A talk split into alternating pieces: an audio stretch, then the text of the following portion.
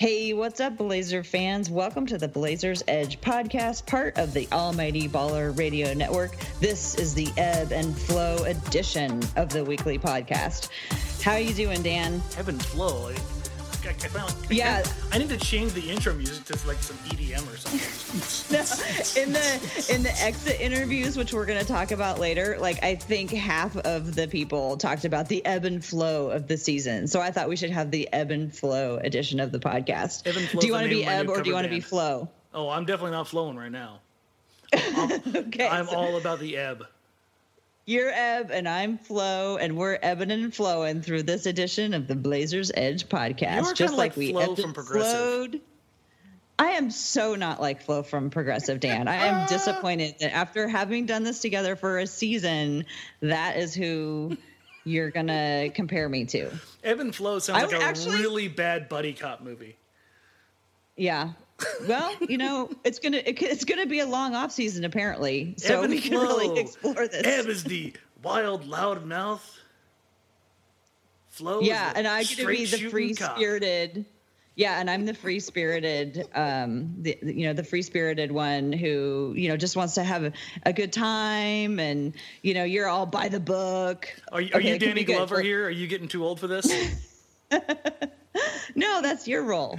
We Oh, we right, definitely right, need to right. workshop this more before we go into it. But let's go ahead and face what we need to face, which is the fact that the Portland Trailblazers season is over. dun dun dun dun. They were unceremoniously swept in the first round of the playoffs. Unceremoniously? I don't know. That was a pretty ceremonial butt kicking. In any case, it was not good. It was a very uh, quick four games, and I have to confess, I so I was at the uh, the party that uh, friend of the show, Neela Madison, uh, from uh, also on Twitter, she hosted a party. And so I went with all these uh, energetic young people to watch this game, and I just kept thinking, no matter what happens, it's all going to be over by five. You know, you know what I no- notice here? There's a trend. You were What's that? You were a participant in a party or a game in all but Mm-hmm. one of these. Uh, so I can't blame you totally for all the losses because you were in you were in mid-flight for game one. Right. Oh, you mean because I wasn't, you know, I, I wasn't like in my regular spot attending to the game like I should have been. Yep. Yeah, I don't. I I kind of think the problem is bigger than me. I would like to think that I have that kind of an influence on the team, but I kind of don't think that I do. You would love to have that influence, wouldn't you? I, I would just have to like to have a s- tiny little bit of influence on anything, really. so let's let's talk about. I don't want to talk about all of the games because that could just be kind of just No, um, a neither sad do I. Because I had to do the post game for all of them, and that was miserable. and you handled it admirably. Oh, the ones that I watched, you handled you, handled Tara, admirably. I played crickets. I played crickets over the top of the Blazers' non-existent highlights. Like I don't want to relive those games any more than I have to. Well, I want to talk about game four because really all I wanted going to game four is I just wanted some signs of life because I just really felt like they did they didn't look like they were enjoying themselves. It looked like they'd forgotten completely why they were playing basketball. By the end of game three, I I couldn't even imagine that these guys had devoted a huge portion of their life to the game of basketball because they just looked so defeated. So for game four, I just wanted to see them go out there and try and play hard and show a little bit of you know why they had like i said devoted their life to playing this game and i felt like that game more than any of them they had like you know they, at least they were scoring at least they had their offense back All I can Right? think right now is like Tara Bowen Biggs. She just wants people to be good at what they dedicate their life to, and they weren't.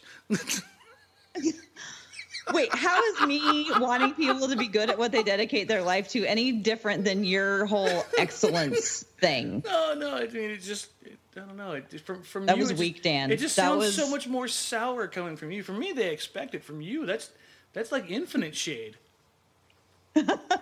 Oh, I got I, I got lots of lots of degrees of shade that I could throw. We're going to talk about more about shade being thrown later. Oh yeah. What did you think about the last game? Did you think the last game showed any more heart than the other three games of No. the series did? No, Not at Uh, all. The score was closer, but I mean, the one theme that was just so prevalent the entire series was the Pelicans, anytime there was momentum, had a momentum breaking basket. And it wasn't like this beautiful brand of basketball where they're swinging it left, right, side to side, up, down, kicking it out, and finding the open shooter at the end of the shot clock to hit a massive shot. It was pushing pace ever so slightly, make or miss, driving the lane and either beating their defender one on one with little to no resistance or getting eh, a little bit of resistance and making one pass for a dunk, layup, or a three. Rinse, repeat. I can't count. No, actually, I could, and I'm going to. I'm going to go ahead. Don't. No, I am. Let's this is, not relive this is, this it is right part now. Of one of the, no, no, I haven't done it yet. This is part of one of my pieces that I'm writing up when I get back to writing again for the summer. Um, the amount of plays the Pelicans had where they utilized one or less passes to score. And I have a feeling that it's going to be really high. So that's that's interesting because we've talked on this podcast before about the Trailblazers' low number of assists. Mm-hmm. And I don't remember how much we actually went into whether or not low number of assists meant low numbers of passes. No, it, So- it's, it's not. There, there's no correlation. Eric Griffith has, has done, has charted this numerous times now, and there's no direct correlation between number of passes and assists and generating shots. The the difference that I said, at least between Jrue Holiday and Rajon Rondo and Dame and CJ, is Dame and CJ pass two way player. Jrue and especially Rondo pass a player open. Like Wait, what what do you mean pass a player open? with Rondo in particular, when Rondo hits a guy, it's a lob at the rim or a behind the back bounce pass uh, on the baseline when he's drawn two defenders. And all the, the, the guy has to do is catch it and dunk or catch it and shoot. And it's always in the perfect spot. You the mean right that he they, he throws he passes it to space that someone's running into as opposed to passing it to their hands. Yeah. Is that what you mean? Yeah, that, that's part of it. So he pass they they pass it to space. Not, not only that, but like when when they do kick it out, it's right in the pocket. Steve Nash was was famous for this. I don't, I don't want to say famous for this. Famous among in the NBA circles. When a new player would come to the Suns, he would bring the said player aside and ask him where he really wanted the ball. Is it to the left? Is it to the right? Is it to the middle? Is it down a little lower? Is it up a little higher? Where is the best place for me to put the ball for you to have the most likely chance to succeed? And Rondo, whether you hate him, love him, or ambivalent to him, it, he's the same way. He puts the ball in that position time after time after time. And for Anthony Davis, it's a very big window to put that ball in, as we all saw. I mean, he had alley oop dunk after alley oop dunk after alley oop dunk that I never thought was possible. Like where he where Rondo was putting the ball and where Anthony Davis was going and getting it. And that's a testament to Rondo's passing ability, but just the lethal weapon that Anthony Davis is and was in the series. Wait, so so you're saying that Dame and CJ do not pass the ball in that same way? No, they don't, and that's not a it's not a, a shot at them. It's just it's a different level of playmaking, and I also think that that's partly due to the, the personnel. How many guys on this Portland team are going to go get a lob for you? How many guys are cutting backdoor regularly and able Well, to? we had to- Mo back for a game, two games. How Yeah. many games did Mo play? Just one game, right? I mean, he played uh, two games, game one and two. He played Or, two. excuse me, uh, game two and three. Two and three. Yeah. Um, Right. and you saw a little bit of that. But Mo's the closest thing they have to that. I mean, I was watching the, the Wizards uh, Raptors series today, and I saw John Wall throw a lob to Bradley Beal. It was beautiful. You're not going to see Dame throwing lobs to CJ down the middle in traffic. It's just not their game. So are you, are you saying my dream of lobs and alley oops is is just going to die a quiet death here with this lineup? As this team is currently constructed, yes, the, the the closest thing they have to that right now is probably Zach Collins. Mm-hmm. And Zach is more perimeter oriented right now than anything else. All right. Well, I'll I'll pin a little bit of I'll pin a little bit of hope on that young one. He's young. He can learn how to do. He can do all that stuff. What what would you say, Dan, to people who think that it was Damian Lillard who just flamed out in this series? Okay, they were to take this one kind of piece by piece because this one could, literally was driving me batty uh, at the end of Game Four. I saw how many people there was people saying that Damian Lillard didn't have any heart, didn't make any adjustments, um, couldn't beat Jrue Holiday one on one, couldn't beat him off the bounce, couldn't beat him off the dribble, couldn't do this, that, or the other, and it's just so unequivocally wrong. Like it's it's hard for me to fathom that take. I get people are frustrated. I get people are irritated. I get the result was ugly, and the way Portland looked and performed, and the product that was on the court was just heinous. So what was happening then? Damian Lillard was getting double covered on almost every single possession. And the two guys that were doing most of the coverage are potential first team all defense guys in Jrue Holiday and Anthony Davis. That alone is more attention and coverage than almost any player in the NBA will receive. I heard somebody say, or somebody responded to something I said about, about this, this exact same issue. Do you think Steph Curry would react to that? He beats traps all the time. There's one thing to beat a trap. There's another thing to beat a trap and then beat the third guy and then beat the fourth guy. And that's what the Pelicans were doing. They there were four guys almost at all times. Alvin Gentry is, is almost famous, notorious for this. And we talked about it going into the playoffs. What did I say about Alvin Gentry? He's a giant troll who wants who will find something that works and dig at it and dig at it and dig at it until you find a way around it. If anything, he'll double down on it. It's what he did to LaMarcus Aldridge. You don't know how to handle a double team from the backside, from the baseline, from the three point line, digging down? Guess what? I'm going to do it all series long unless you find a counter for it. The Blazers tried to find a counter for Damian Lillard. It was the role players taking and making shots. Al Aminu had probably the best series of anybody, and the Pelicans just didn't care. They, they were perfectly okay with Al Aminu beating them because Al Aminu is taking shots and making shots, and that's kind of how it goes. Right. I, you know how I feel about Al Farouq. And watching that game four as he scored 27 points, had six rebounds. He was 11 of 20 from the field, five of 11 from three.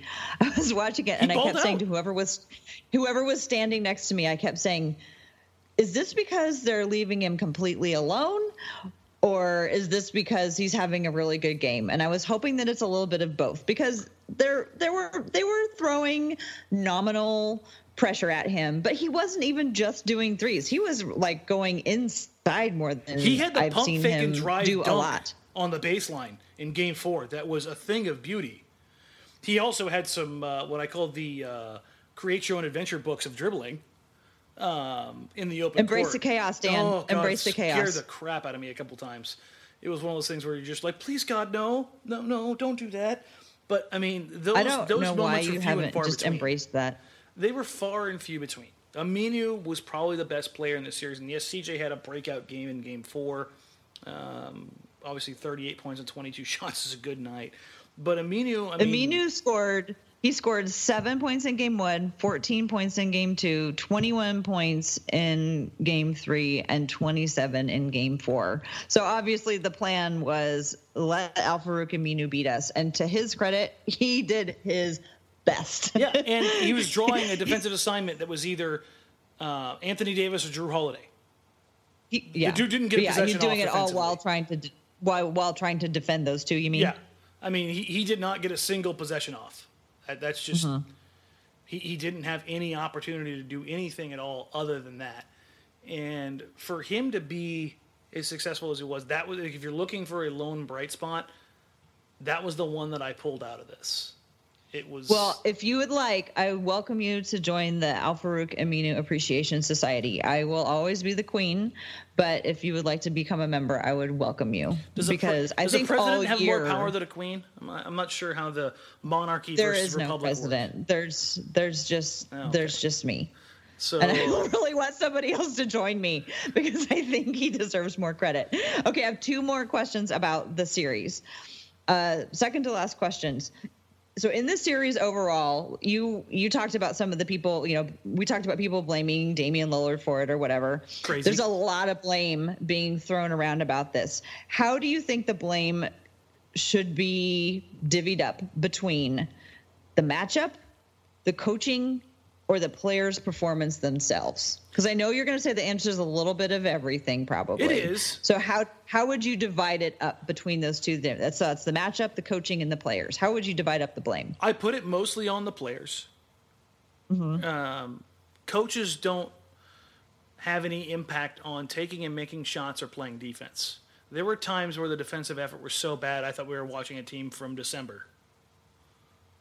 Like they, they just they were You mean last December? Because Yeah. this December, they're they're it wasn't They're- as bad as it's they're, been. they're undefeated in this December No, you know what I mean. 20, 2018. From the previous season. But I mean, they, they were just they were bad. They were bad in, in so so many ways defensively. Like I said, the the one pass and, and open shots were just so regular. It it was it was bad. So Damian gets a pass, but all the rest of them no, da- were. da- Dame gets some Because you just said be- that Damian, it wasn't Damian because he was being triple teamed. No, I think he, here's the deal. I, I don't think he gets as a heavy burden of the blame uh, because he was facing so much pressure. But I think he did make some bad choices when he did recognize the pressure was coming and what he was going to do with the ball. Then I think he held on to it sometimes for too long. I think he tried to force some shots to try to make something happen at that point, um, just out of desperation because he is the guy. But uh, yeah, CJ. So matching and coach and and uh, coaching are your other choices. So like, do you think it was fifty percent the players, twenty five percent each of the other two? That's probably- ten percent coaching. I, I really don't put a I'm gonna lot make you do on. math, Dan. No, I know you just I'm, had a- I'm, I'm there. I, I'm. I, I really I don't put a lot on Stotts. Mm-hmm. I uh, I think he had these guys ready to go as far as game plan wise. Uh, I It just, just feels like over four games they could have figured some part of it out. how, how do you, you figure know? out Anthony Davis? I don't know, but like I That's I- the thing, I like- guess we'll see what happens in the other series. Listen, even if the Warriors trounce the Pelicans, the Warriors can trounce anyone if they're if they get if they get Steph back. Like Mm-hmm. that, that's not a barometer. That's not a measuring stick for me. They, they will well, beat I'd the be, brakes just, off I'd be of interested everybody. to see how they do it. Here, here's the thing, and and this kind of goes back to the idea of like, what happens if you double team or triple team Steph Curry? Well, here's if the Warriors throw a bunch of bodies. They still have Kevin Durant and Kevin Durant and Klay Thompson and uh, Iguodala and Livingston. I mean, and, Draymond. Green. Yeah, I mean, you have this just running tally of talent that can make plays. And now the Pelicans may be on the other side of that in this next series where they. I don't think you're going to see Kevin Durant on AD for long stretches. I think it'll be more Draymond. Uh, and that'll be a heck of a test for him because he's given up a lot of size height wise, but length wise, he makes it up with his wingspan and his defensive instincts. But Anthony Davis is a problem for everybody in the league. And here's the here's the flip side of that. The Warriors also have Klay Thompson if they want to put on uh, Jrue Holiday. They've got a they've got a six foot eight guy who's a great defender. Yeah. and then they can throw Shaun Livingston on him, and then they can That throw Iguodala on him. Yeah, they, they've got three six foot eight guys that can throw at Jrue Holiday, where he can't just Yeah. bully those guys around. Um, Rondo, I think, you know, I think Steph gets a lot of stick for uh, subpar defensive play, but I don't think Rondo's going to dice them up the same way that they did Portland. I mean, that's just that's the roster itself, and it really, I think that's more indicative than the coaching is the roster itself. Uh, the matchup is a problem because and this is something you and I have talked about a million times. The Pelicans have one thing the Blazers can't counter: size, length, and athleticism. AD is a is the freakest of freaks. He's right up there with Giannis as far as the most physically gifted players in the league. He's seven foot tall and he plays like a guard. He's inside, he's outside, he's long, he's athletic, he's mobile. Um, his verticality is through the roof. His timing and his instincts are supernatural. And then you've got Jrue Holiday, who's six five and got a seven foot wingspan. He's a tenacious defender. I think people have slept on both Jrue and AD for a while now, for, for both for kind of the same reasons. With AD, he Well, had- because they haven't done anything up until this year. not just that, but it, it's because of uh, I think outlying circumstances like injury in AD's case or family and injury in Jrue Holiday's uh, case. I mean, Jrue Holiday, it, it's like it's not like he just became a an all world defensive player. He's been that guy, but he's been So injured. the timing has been off for that pair. Yeah. And now they're they've just they've come together and they've had the whole year to get it right this time. exactly. And now now now they're ready. Does it make you more likely to root for them because they beat the Trailblazers? No, I want a Utah Indiana series so the NBA loses. Like, I want the worst rating possible now. Also, so no, I can. it's because you want to watch Donovan Mitchell and Victor Oladipo. This is very I'm not true. Gonna, we're not going to talk about Donovan Mitchell. So Too we're late. going to It move on happened. to my last question about this series. Is there anything? Actually, I'm going to tell you first what I think they can build on from this, and then if you have anything to Well, add, I invite can- you to add. I mean, it. you can build on top of Ash, Tara. I mean, you, you I slash and burn the fields for a reason. Okay, hush. I already talked about Aminu. I already talked about it was how when the plan was that everybody else has to beat us. Aminu totally stepped up and did everything that he could. I think Ed was for the most part solid, and there were moments where Nurk played up to his potential. I still don't think we've seen anywhere near his ceiling, but we saw we saw more. We saw a little bit more fight out of him in game four. But what I really loved out of game four is I loved when Collins shoved Rondo. Oh that was the God. best. I loved that. I mean, how annoying of Rondo to go and smack the ball out of Collins's hand. And like, you know, we don't want somebody who's just going to sit back there and take it, do we, Dan?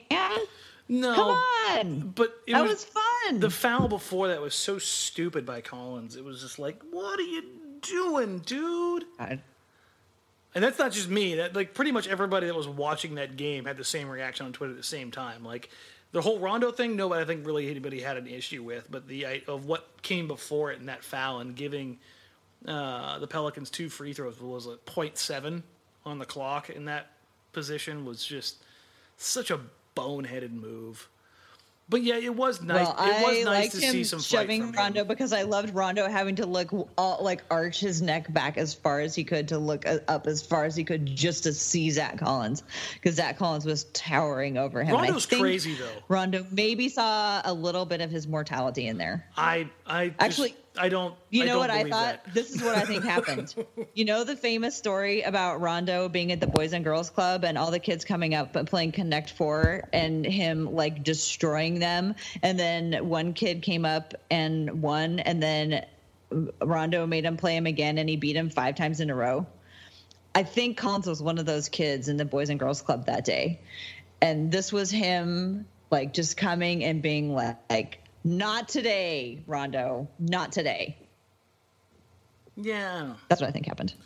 Rondo's the kind of guy who like. I think I have a lot more fun watching games than you do, Dan. No, I think I I- have a, I have a very rich fantasy life in these games. I just, I, I look at Collins and it's just, I, I suppose that Casey Holdahl is like Collins is the kind of guy when he snaps, you like you can see the whites of his eyes, and I'm like, yes, I'm sure Zach Collins strikes the fear of God in people all across the NBA landscape. No, nobody's afraid of the 19, 20 year old kid from. He's like he's from Las Vegas. I'm like he went to Bishop Gorman. Like he went to like one of the most elite private schools in the country, and then went to Gonzaga. That is not a tough guy. The- you want to talk about tough guys? Okay. but no, no, We're no, gonna no, stop no, here and we're gonna, move on. We're, going to talk about tough guys real quick. No, I didn't say guys? I wanted to talk about tough Andre- guys. I wanted to talk about No, no. no. I wanted to talk Andre about a Miller moment that I liked out of Game Four guy. and out of this thing. Andre Miller Okay, you're a not gonna guy. try to throw Andre Miller at me to try and knock down Zach Collins a notch. That does not. That is not happening. I see what you're trying no, to do. it's just, I don't. It's not You're gonna try to get me all distracted by it's not Andre believable. Miller It's not because you know I love Andre Miller. who doesn't. If you So like like, be like, oh yeah, that was yeah, you know, 52 year old Andre Miller was tougher than you know 18 year old Zach Collins. Yes, he was Dan. Hmm. I just There, did you get what you wanted? No, I- listen. I like I said, I like the fact that Collins showed some fight in him, but like everybody was like, "Oh yeah, Zach will get him." I'm just like, eh, I just Rondo's the kind of guy who's legit crazy. He's the kind, the kind of guy like waits for you in the alley after the game. Right, and Like, Collins wasn't afraid of him. I wasn't afraid or wasn't Yes, aware. Tara, you're right. Let's move on. Yeah, no. Okay, so speaking of going away, today was the Blazers uh, exit interviews. They wasted absolutely no time in getting to. Would you? Were, what did they start by ten o'clock the day after? I mean, they had to fly back home. Yeah, I know. I mean, did they, sleep did, in. did they just dip out of New Orleans like instantly? Just like walk on the bus in uniform? Yeah, I think so. I think they just won. Like a high school right team, you don't even go to the showers. You just walk to the bus for for that really long away game. You're like, I just want to get home. I was just so grateful that it was over so early. I was so happy. I was just like, oh, I got the whole night ahead of me to just do a million other things and just get this out of my mind. But so they did have the exit interviews today. They, uh, I watched most of them. I actually didn't watch all of them, um, but a couple things stood out for me, and I'm wondering if you noticed any of these. I thought so. Starting with uh, Wade Baldwin, I watched his. He talked about you know how the the year he had a rough start for him. Been a wild ride was- for Wade.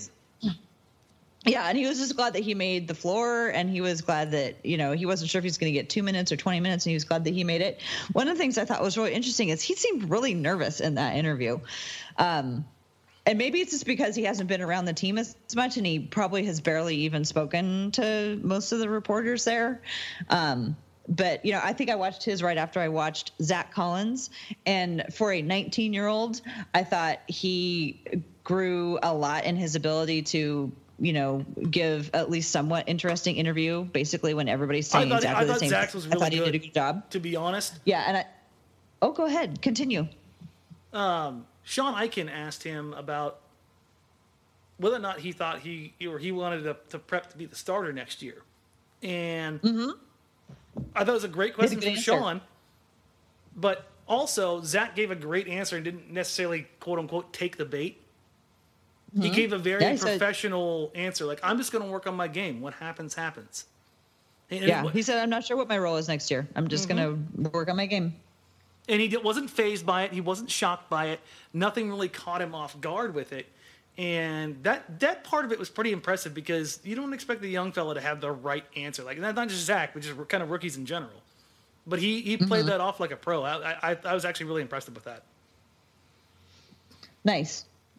So, and the world that just didn't well open up and swallow you, um, Shabazz, I thought had his was tough to watch, because I felt like the end of the year was pretty disappointing to him because he lost minutes to to Wade Baldwin, and I thought his uh, answer was the best when they asked him, you know, how he felt, and he said uh, unaccomplished. I thought, wow, that that is a perfect one word answer for the looks on everybody's faces. Uh, yeah, he just kind of looked haunted to me. I don't know. I, w- I was projecting a lot of emotions onto these guys, so No. I, I'm sure. I know, shocking, isn't it? Um, but you know, so Pat Connaughton, he was super peppy and upbeat.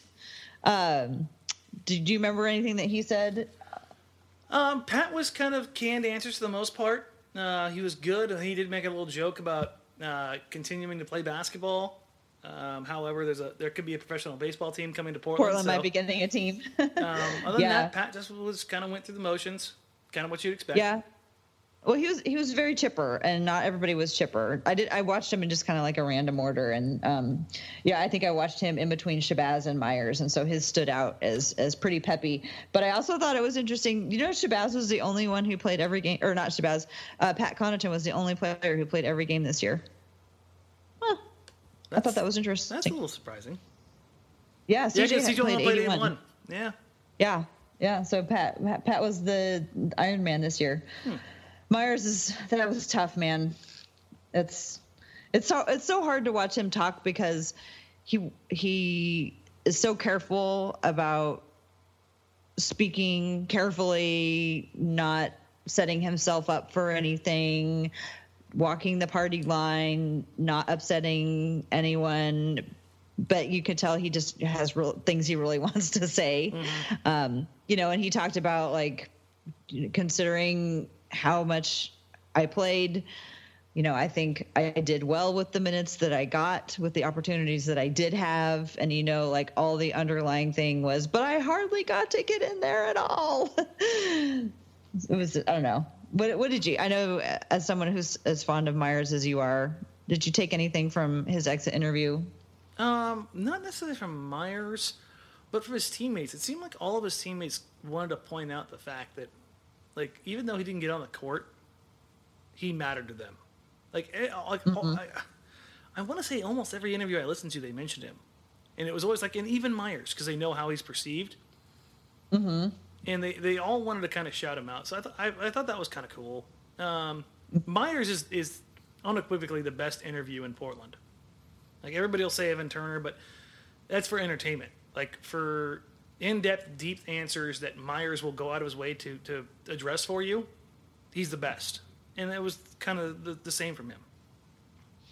I actually thought Evan Turner had one of the most um, direct.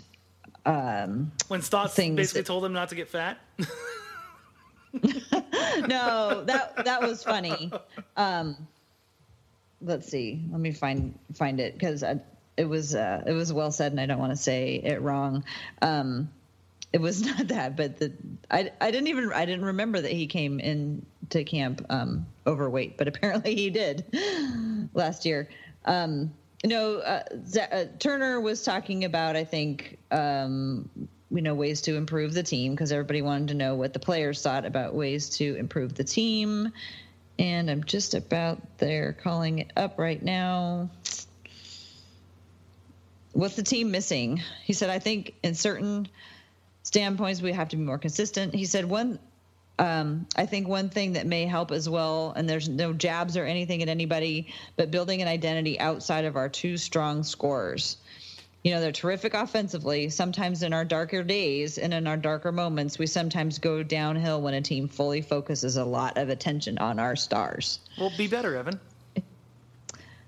Well, I mean, I mean, I, I, I hate to be a jerk, but that's himself. But I mean, it's not just him. It's the, there's a reason why the, the offense is built around Dame and CJ. Yeah, nobody else is consistent. I mean, do mm-hmm. we do we have to go back and look at Evan Turner's performance in Game Two? Well, I don't think it's just Evan Turner. No, no. I mean, I think... but I mean, or game three, I think it was. Um, but the consistency, the reason why Dame and CJ are, are relied upon so much is because they're consistent. If, the, if there were guys that were more consistent, I think the and with Stotts, it's looked around as the league as an equal opportunity offense. I mean, the opportunity's there. It's up to them to take it, and if they can't capitalize on it, like, are you supposed to game plan for more Evan Turner uh, mid post post ups? You know, I didn't. I didn't take it the same way you did. I don't quite understand why you. Um, how how it sounds a lot like Harkless. Into... No, no, it sounds a lot like, like Harkless in December. I think he's talking about the whole team needs to have an identity. Like we need we need to be more than Dame and CJ and I think that could mean you know different players or the same players playing better. I don't know. Everybody else didn't have an answer when I'm saying it was what I'm saying when they were talking about what's wrong with the team. CJ was just like, I don't know what's missing. Like, really? That's. I mean, you know, Evan Turner's answer is the same answer that people have been saying for the last couple of years. David yeah, but CJ he's the one help. who said it in the interviews. Okay, I mean, again, like I, I like ET as a dude, but part of the reason that Portland struggles is because of his limitations, and because of Harkless's limitations, and because of Aminu's limitations, and because of Dame and CJ's defensive liability. Mm-hmm. I mean, like, I don't disagree with any of that. I'm just saying he's the one who called it out today in the exit interviews. No, no, I, I mean, and, bravo to him for doing it, but I, I think that's kind of a, a look in the mirror situation. Like if you're looking at the, the the Warriors or if you're looking at the Rockets, do you think they're looking at their team right now and wondering what's their identity? Do you think the role players are doing that? No, they're talking about their star players. And and their identity is built around all the things that they can do. Mean, it's great that Evan called it out, but I mean, I don't know. It's just one of those things where it's like, yeah, duh. well, he's the one who said it. So I just I was just glad that somebody said it. My other favorite quote, and then I want to know what your favorite parts or what the things that stood out to you most about the exit interviews were. Um, Ed Davis, the reporters really in my opinion, address Ed Davis as a sage. Like he's the wise man, mm-hmm. and I know that's kind of like his role on the team is that a lot of people go to him for information, you know, deeper information, more background. They trust what he's going to say. They know he's going to give them a thoughtful answer. Um, and he had a lot to say about why he wanted to stay in Portland. Um, but then they asked him like started asking him GM questions. They were like, if you were the GM, and he was like, I'm not the GM, and I don't, I'm not getting paid to answer that kind of question. Um, and so they were like, but if you were, what would you do about Nurkic or whatever? And he said, right now, I'm trying to focus on the Davis household. He's like, I'm not looking at somebody else's household. I'm trying to focus on the Davis household. And I thought that was a great answer. He's like. I, I got twins, man. I ain't got time for this. Yeah. so I'm focusing on the Davis household. I thought that was a great answer. That's going to be my, when I'm busy and people are trying to bug me these days, I'm going to be like, I'm focusing on the Davis household. Only I'm not really focusing on his household because that would be creepy. I'm focusing on my own household. I just liked – his answer. You're, you're not. So what about you, the exit interviews stood out for you? Enough away from that, Tara. what about the uh, exit interviews stood out for you? Um, among the players, the the one weird one, uh, not necessarily even weird, different. Um, CJ McCollum was talking about how he's the team itself over the last couple of years has tested for food allergies and food sensitivities, and I'm sure that's to help them with their diet. But CJ said he's going to talk to his agent, um, and he's got a doctor that he wants him to meet with. I think in L.A. that uh, is going to run a different set of uh, a different series of tests on him to help him with it. And as we were talking about before the show, you noticed, or uh, it appears that CJ's dealing with some allergies. Um, right. It's no secret that Oregon is home to some of the the worst uh, allergy seasons in the country. Um, and if he can find a way to better manage that through food or diet or lifestyle, whatever it is, um, it's probably a, a, a, good thing to do. He also mentioned that he normally doesn't start his diet until later in the summer um, for the season, but this year he's probably going to try to focus it down a little bit more and start a little bit sooner. Um, CJ's not the kind of guy I think of as like that really needs strong, you know, body maintenance. He's the kind of guy that takes good care of himself. Clearly, um, he's led the league or been you know near the top of the league in distance traveled every single year. Mm-hmm. He's been a starter. Um, yeah. That here's a random crazy stat. Um, for the last five years, or every year that the, the distance travel metric has been tracked by Synergy, uh, a Blazer has led in that category. Really? Yes. So who who else besides CJ? Nic Batum. Oh. So, huh. Yep. Uh, the Blazers Interesting. always have one guy who's basically a marathon runner, just constantly on yeah. the move. Well, you know, it makes it makes sense maybe for CJ to start. Uh, I mean, because last year was really the year that uh, Damian started, you know, paying really close attention to his diet.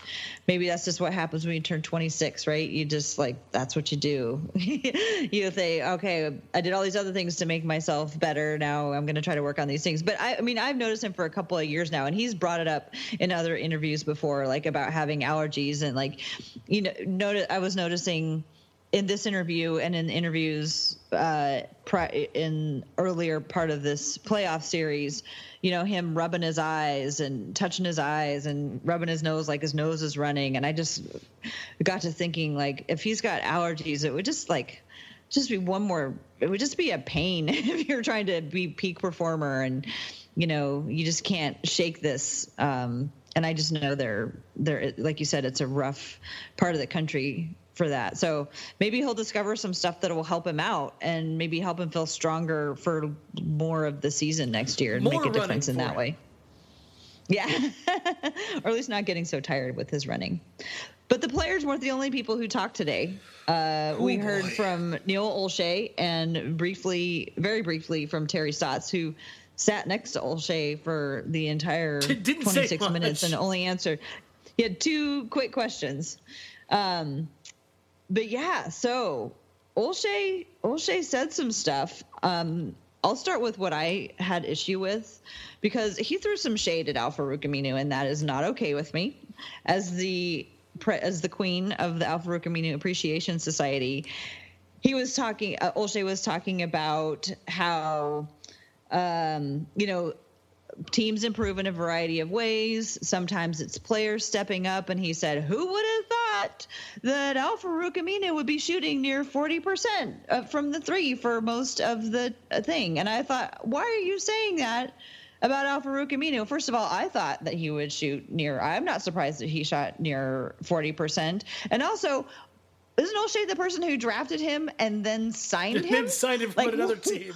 Why is he out there saying this about? Why is he picking on Al Farouq? I don't.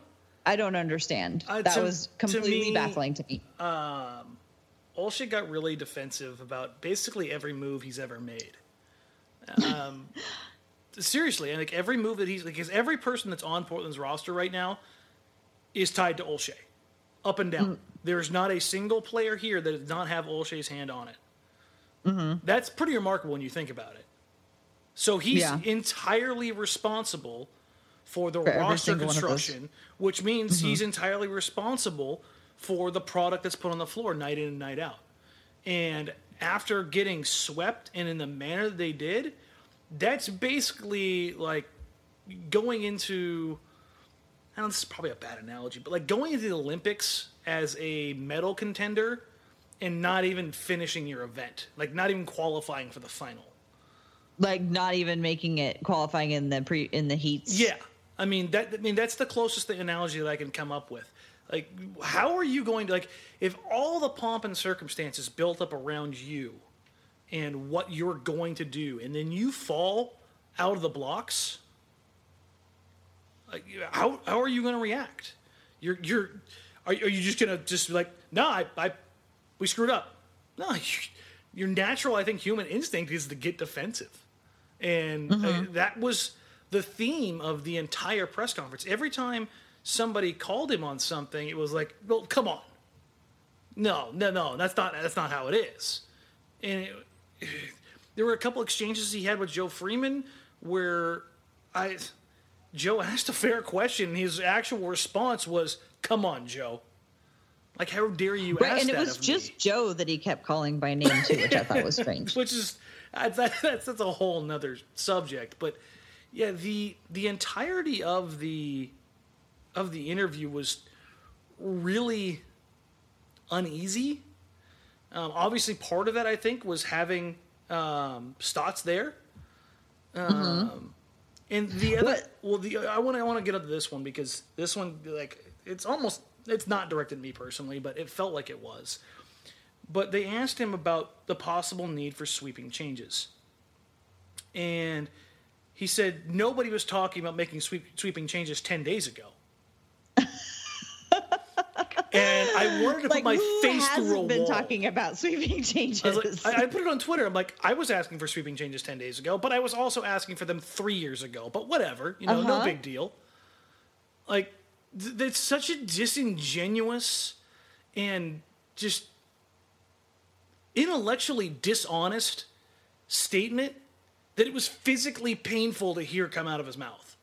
Like you know that's not yeah. true, but I, I, get that it's his job to defend the, the, the roster construction, to build the team, to build the brand, to identify you know what this team needs and, and and to sell this team going forward. But just to do it so bold faced like that was just a smack in the face to everybody. I mean, he, he says it was just media types that are the only ones that are talking about breaking up Dame and CJ. I've talked to plenty of people around the league, players and executives, scouts and coaches that have all said they need to break that up. It's not just media mm-hmm. types. It's not just hashtag blog boys that are talking about this. This is a pretty common discussion anytime I mention the Blazers outside of the Portland market. I mean, you got to think he Googles this stuff every once in a while, right? I mean, he's, to, he's just, more plugged in than just about anybody. Saying. So he knows what he's saying. It's just he has to he has to stay on brand because that's the company line and that's what they have to say. Because if and it's not just unique to him. Find me a single GM that's ever going to say that we made a mistake. Mm-hmm. That's that's not their job. But it doesn't make it I think there are better ways to sell that than to basically say that nobody's ever said this, and that's a, that it's a uh, that it's out of bounds to even mention that somebody has thought this idea. Like, how dare you? And that's how it came across. And I I really really didn't like it.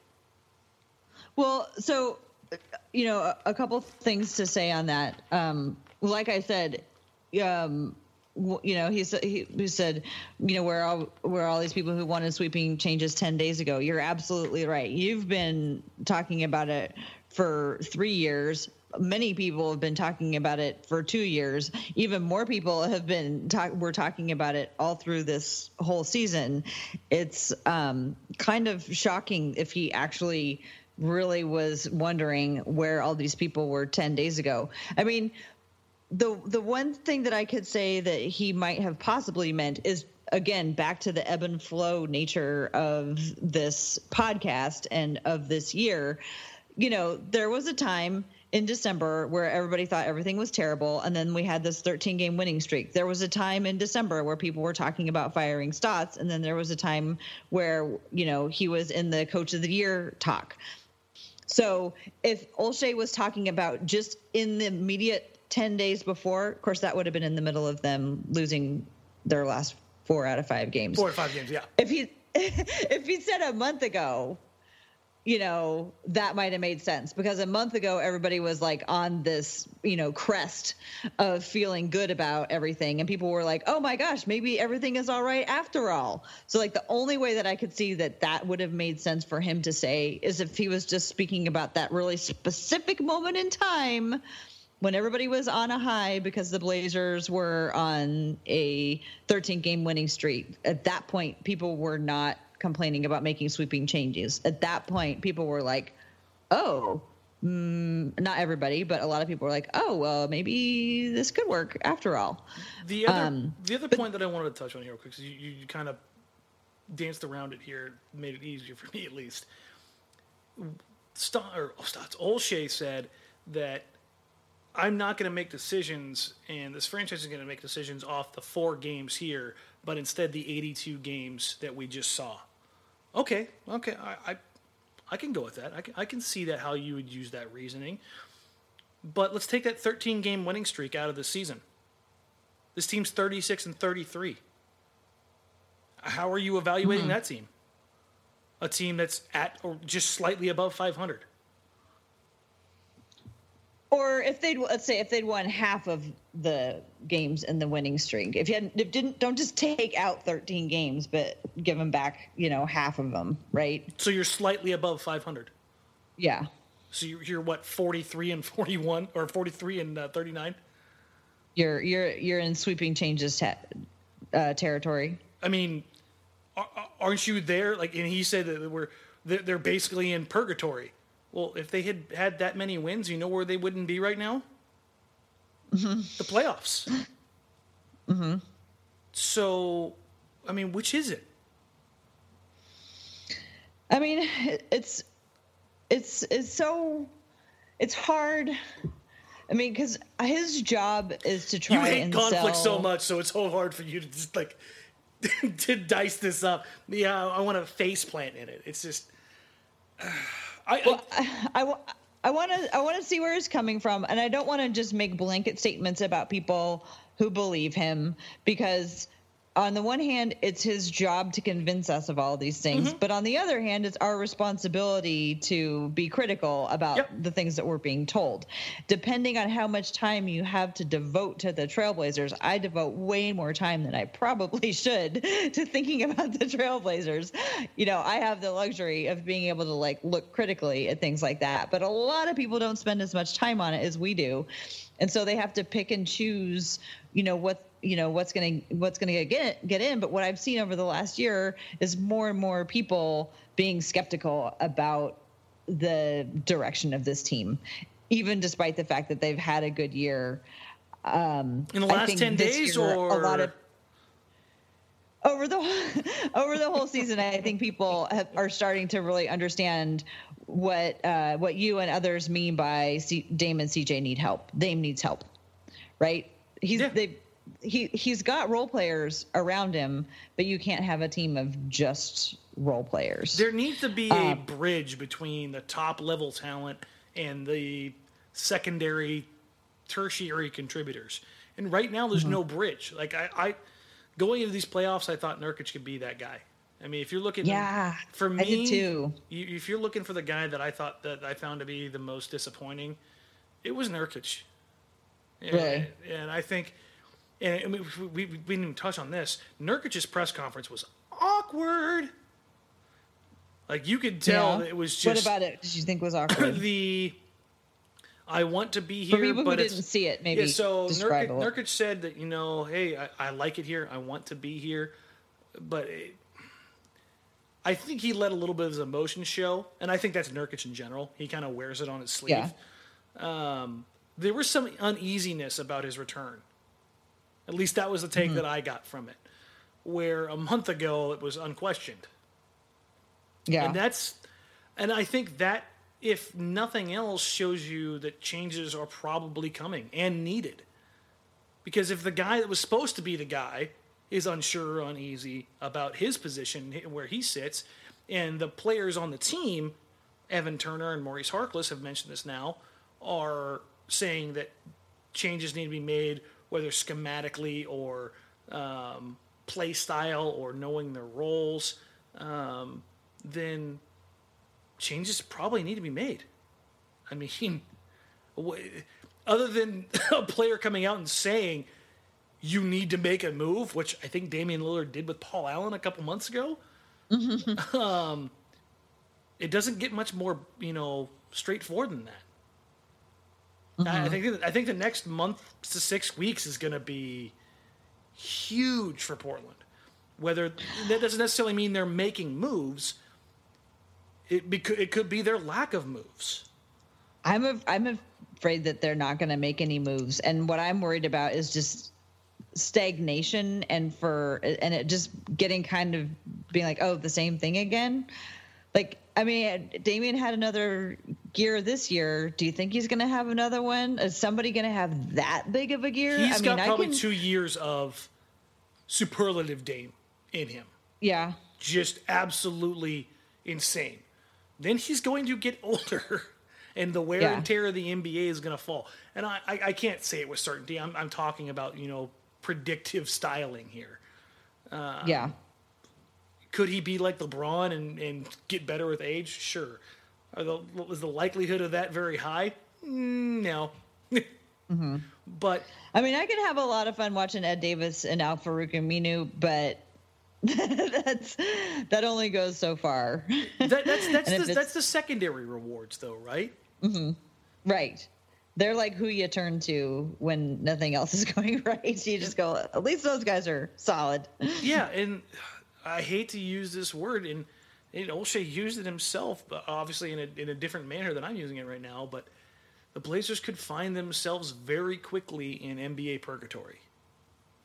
Whether they make mm-hmm. moves that make things, and, and here's the thing, I, I've been a, a proponent for changes and making moves, but if you make the wrong moves, and I think that's a genuine fear, not just for the Blazers, but around the NBA Mm-hmm. the status quo will always be the status quo. Like if you don't mess with it, then you know, you, you know what you're getting. The unknown can be scary because of you know things could actually get worse. Yeah. And making changes just for the sake of making changes is never going to work. And I don't think Neil Olshey is going to do that just to satisfy some weird desire from the fan base or from players. Uh, they need to be the right changes. And that's why I think this is going to be a really strange, awkward, tense off season, And it's probably going to happen pretty quick. So we'll have plenty to look forward I to. hope it it comes quickly because I don't want July one seems like a really long ways away.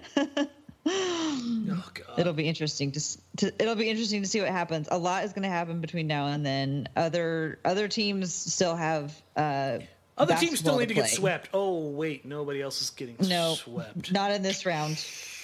We Blazers are going to have the the distinction of being the only team that got swept in the first round. Yeah, that's a bit rough. We'll always be remembered for that. Dan, find the positive silver Always remember your first. There you go. Okay, we should we should be wrapping it up. Do you have other things that you want to say about the exit interviews? No, I, outside of of Olshey, I think it was very standard, normal stuff. Um, I, no, there was nothing groundbreaking. I think the most groundbreaking stuff honestly came from probably Nurkic. Um, so you got obviously a little bit of honesty out of Evan Turner and Damian Lillard. Um, Zach Collins looked good uh, as far as being a professional and, and handling things the right way for media day or for exit interviews. Um, beyond that, it was pretty much same old, same old. Uh, it's kind of a bummer because the reason they do these interviews is because everybody's kind of skipping town. There's a few guys that are staying in town, which I think is cool. Um, oh, it sounded like oh, quite a few of them are. Nurkic- is staying in town. Yeah, Nurkic is going staying to go back to, Nurkic is Bosnia. staying in town. Well, Nurkic is going to go back to Bosnia and do it and train with his guys like he did last year. But he's going to be spending Oh, time okay. here as well. Um, but obviously, the season's over. Nurkic is now a free agent. The Blazers themselves can't have contact with him until he's uh, officially signed. So so that's a they can't have. Is it just with his, their restricted free agents they can't have contact with, or the or Free agents in general. Nobody like they can't talk to Ed now either. Yep. because he's completely. once once they have their final meetings, I believe they've, they've got a little more time. I think the, they have the end of the NBA season, but a lot of these guys they, they take vacations. Yeah, So I mean, I think it's so funny that they told um, Evan Turner to watch his weight. maybe, like, maybe don't That's get so quite weird. as quite as thick as you did last summer. I mean, I know. I just, I just love how he can move people around with that backside. I don't want him to lose too much of it. He I- needs to keep some of that. You know what? He I- moves guys around with that. if there's one thing that that Evan and Turner and I have in common is that I don't think either one of us is ever going to lose our backside. That's oh, me, Evan Turner, and uh, Yabusele. I, I think we we're we're all going to be stuck in that uh, particular situation until we're six feet under. and Noah Vonleh. Don't And forget oh Sweet yes, Noah. and Noah Vonleh. He's also a member of the Badunkadunk Club. Okay, I'm going to ask you this every podcast from here until you quit on me. I'm done. What is one thing that you um, could take away from this year that you enjoyed that, on the Blazers? About the Oh, Blazers. you had to throw that About the that Blazer qualifier season. there. Yeah, because I know that your boy Donovan Mitchell is still playing. What's one thing that you could take away from this Blazer season that makes you happy? The I'm, I'm cheating because I used this one already for the for the write up. Um, Damian Lillard elevating his game. I didn't think he had this level. And again, I know it sounds crazy, considering what just happened in the playoffs. Especially after the playoffs, it's so weird. But he was so spectacular this season. The the Trailblazers haven't had a player of his caliber, of his production, since Clyde. I mean, he's elevated himself, and this this hurts me probably to say probably more than anything. I think he's past Brandon Roy in Blazers in Blazers lore in Blazers history, and I don't know if that's necessarily for me.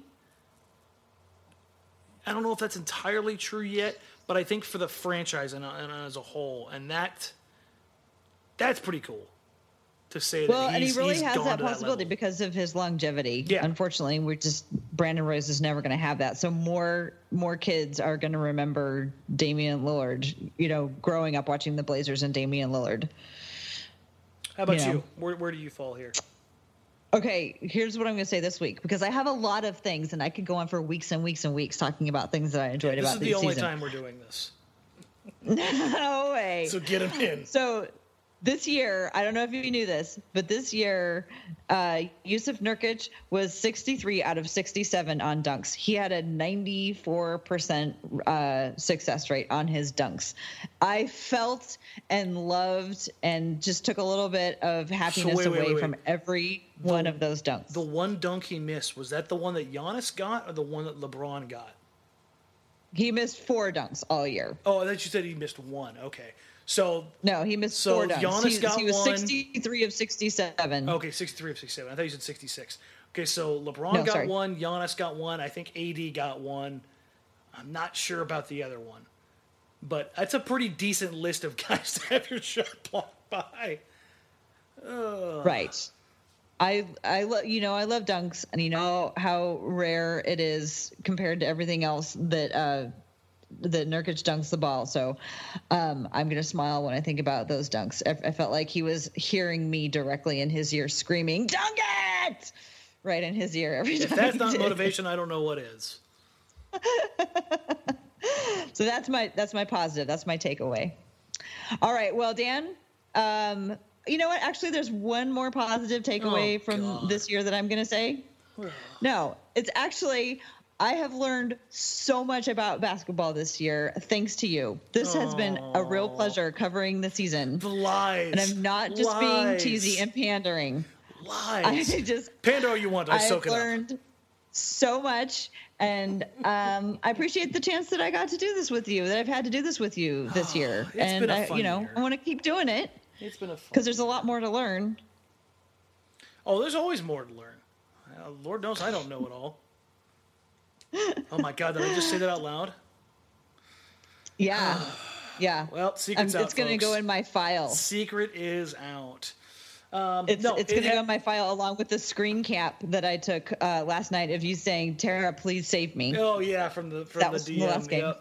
Yep. Um, yeah. Shout out to Snotty Drippin for daring to say that I said that this team was going to be great and do well and be fantastic, and they were set. He knew better. Um, no, it it has been great, Tara, and it's going to be a interesting off season. So we'll have plenty of things to work through, and uh, it's been fun having you rein me in from time to time. Did my best. Yeah, no, good luck. but no, I mean, All right, well, it, Dan, it, has been a fun season, and uh, hopefully we have many, many more to come. Yeah. Well, with it, with that, let's go ahead and wrap See, it up. You can I can't, find I me... can't give you all the compliments in the world. That's just that's that doesn't play. I have to hold it back. Yeah, I know. I know. I know. I I understand. You were great and wonderful, and I have learned so much from you too, Tara. Oh my God.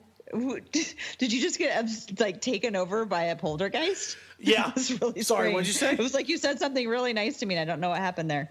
But uh. thank you anyway. All right. Well, you can find me on Twitter at TCB Biggs. You can email us uh, blazers edge pod at gmail.com we love getting email shout out to our friends uh, dan and olivia um, our number one emailers or you can uh, email or you can tweet us. At, like I said, I'm at TCB Biggs. You can also tweet at Blazers Edge, and they'll pass it on to us. Dan, tell folks where they can find you and all of your numerous uh, busy things and platforms that you do. Uh, as always, you can find me on Twitter at Dan Marang. Uh, Blazers Outsiders will continue through the off season on Tuesdays and Thursdays off for the regular rotation. Um, and that'll be at 7 p.m. Uh, Tuesdays and Thursdays, and we'll change the schedule around. We have some stuff coming up uh, around free agency, around draft time, uh, around summer league, and uh, we've got some cool stuff planned for the summertime. So uh, stay tuned if you aren't already. Follow uh, Shane Brennan and Joe Simons. Um, they're good dudes, and uh, they've got some pretty insightful things to say. other than that, I'm gonna kind of lay lower for a little bit here. Take a, a much needed break. Um, but uh, yeah, I think that's pretty much covers it all. So thank you, Tara. Thank you to everybody listening for a great year, even though it ended on a bit of a sour note. Uh, but hopefully we can uh, kind of kickstart this thing uh, pretty quick as we head into the off season. So thanks for listening, everybody, not just this week, but all season long. Remember, you can find us on iTunes at Almighty Baller Podcast Network and Radio Network, uh, Stitcher, iTunes, everywhere else for your podcast needs. For Tara Bone Biggs, I'm Dan Marang. We'll catch you next time, guys.